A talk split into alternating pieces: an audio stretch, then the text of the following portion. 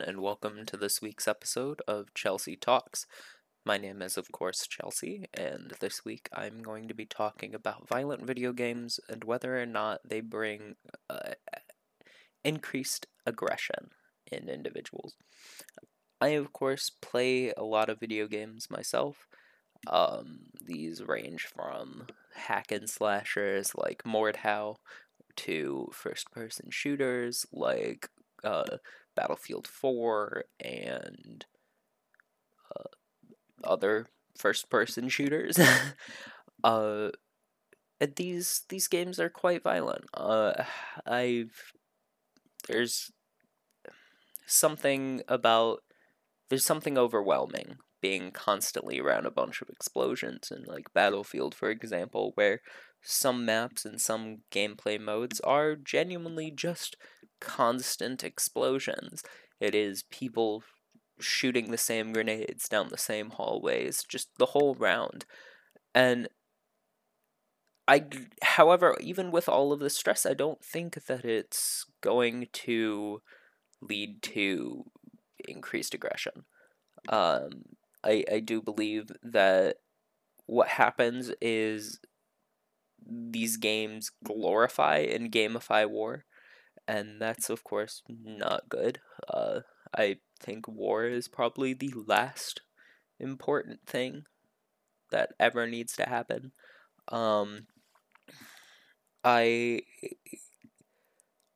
but it, it goes without saying that these games are suggestive. I can understand where people come from when they are talking about oh violent video games cause you know increases in violence However, these they're just not founded in any reality. A lot of conservative media will talk about how this is the entire reason why we have school shootings the way they are, and I I also I hi- highly disagree with that. Uh, school shootings happen for a majority of the cases by people that are being watched by the authorities that can't really do anything until it happens. And that is also a good thing in terms of not violating people's civil liberties because you can, if the police are just allowed to make actions like these, uh, just on suspicions, then I think that it's an issue. However, red flag laws come into play here where I, I agree with red flag laws. I think that if there is significant cause for concern, then there should be an authoritative body who is able to come and seize tools. Because that's that's all in my opinion guns really are are tools. And whether or not they're weapons yes i agree. They are in fact just by definition weapons. They are tools meant to kill and therefore that is a weapon and with weapons, like, again, you have to take context and mental health and all of these different things into consideration. But increasing violence in general, no. Um, there are, uh, as I mentioned, plenty of other sources, and the main one that I like to focus on is mental health. I went to a a mental health clinic at one point and I was saying I was suicidal. I had plans, I had methods, and they asked me if I had used any substances in the past 24 hours. And when I told them that I had just prior to this just began smoking, they told smoking marijuana. Uh, they told me to stop smoking marijuana and gave me a safety plan, which anybody could have just lied through. And they sent me home. They said, We can't help you because our the problem that we have deduced is that you use marijuana, which I think is absolutely atrocious. I'm not going to name the medical institution, that's going to give me in issues. However, it goes just saying how professionally people handle mental health and with uh, it goes, it keeps on coming back to mental health because every single school shooting. Okay, I'm not going to make any big claims that I can't prove. So I'm not I'm going to rescind that statement of every single school shooting. However, for example, uh Sandy Hook, the man who shot up Sandy Hook Elementary School, he was certified mentally ill and no one did anything. No one tried anything before this could happen. No one interfered with his access to guns. Nobody interfered with his daily routine to get him any help. He just went and did what he did. And the, that upsets me a lot. It upsets me to see that people like that are treated the same way that I was of just no, we don't see your reason as being valid enough. Leave. We can't help you. Because that's just sad. It's frustrating. It feels like people don't listen to you. It feels like your problems aren't worth someone else's assistance. And I'm not forgiving him by any means he he should fucking rot for all I care about. However, it's a testament to the way that our country constantly treats those with mental illnesses that we just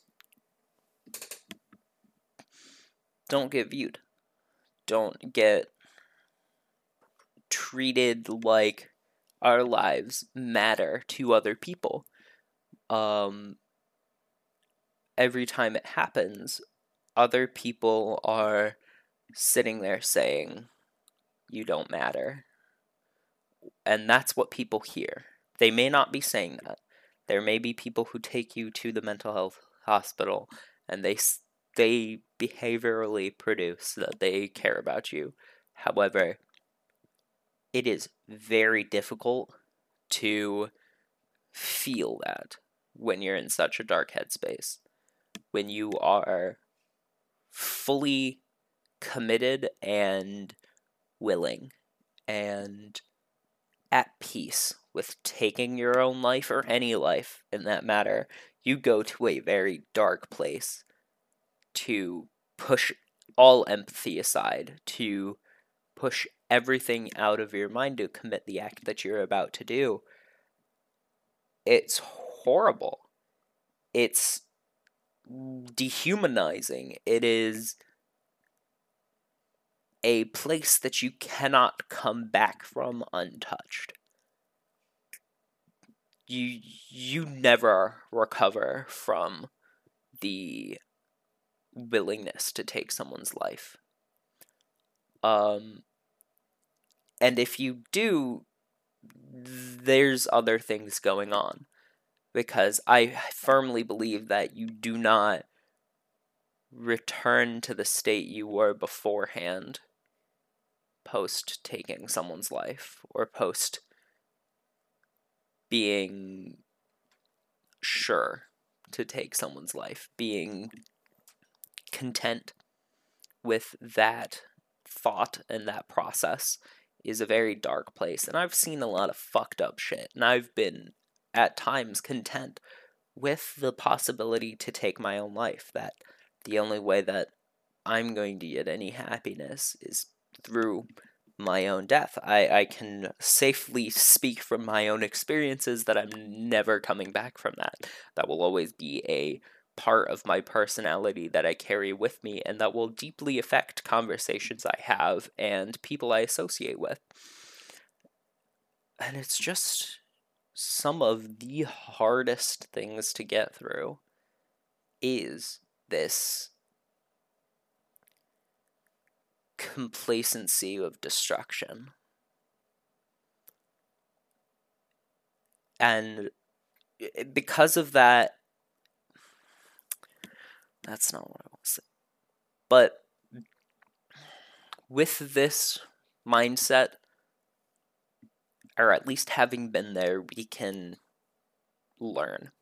We can learn how possibly to handle future situations because you never know how to handle something unless you've been through it.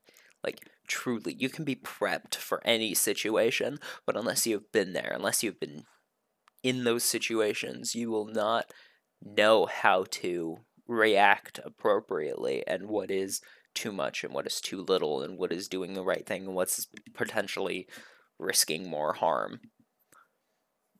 And I think I don't want to talk too much longer about this. Um, I think I've said pretty much all I've said, and I want to leave you guys with a quote. The main reason to worry about video games is a slew of studies claiming to find a link between violence in video games and real world aggression. But countervailing studies have found no persuasive link.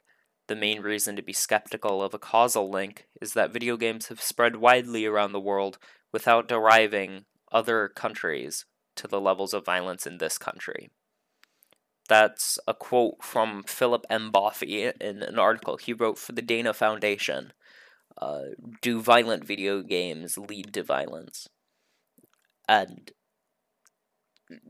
no, we we've seen this time again. Like Japan doesn't have any school shootings yet. Some of their video games, some of their action RPGs, or some of you know can be pretty violent. Is it's combat. It's watching people fight each other with the intent to kill one another, and all these.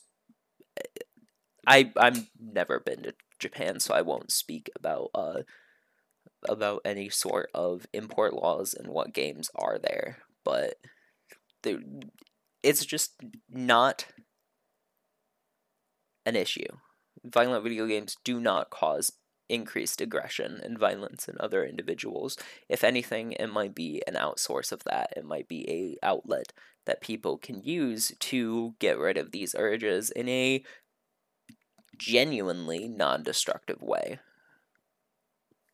That's all this week for Chelsea Talks. Thank you for listening.